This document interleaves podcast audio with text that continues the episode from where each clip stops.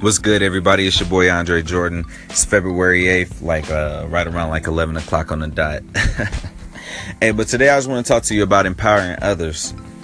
So often the reason why we don't empower others is because we think if we give someone the same knowledge we know, it could potentially make a person grow smarter and stronger in their favor, and we feel that they could one day use it for their good and surpass us with it, the same knowledge that we gave to them.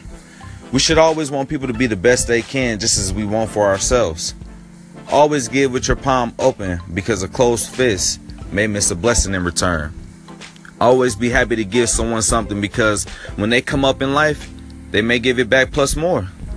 Be quick to give and slow to receive, because everything that glitters is showing gold. The dictionary definition of empowering others is to make someone stronger and more confident, especially in controlling their life and claiming their rights. But out of that definition, the best part I like is helping others claim their right, because the best right that we have on earth is to the tree of life. Eternal life in heaven with our Heavenly Father.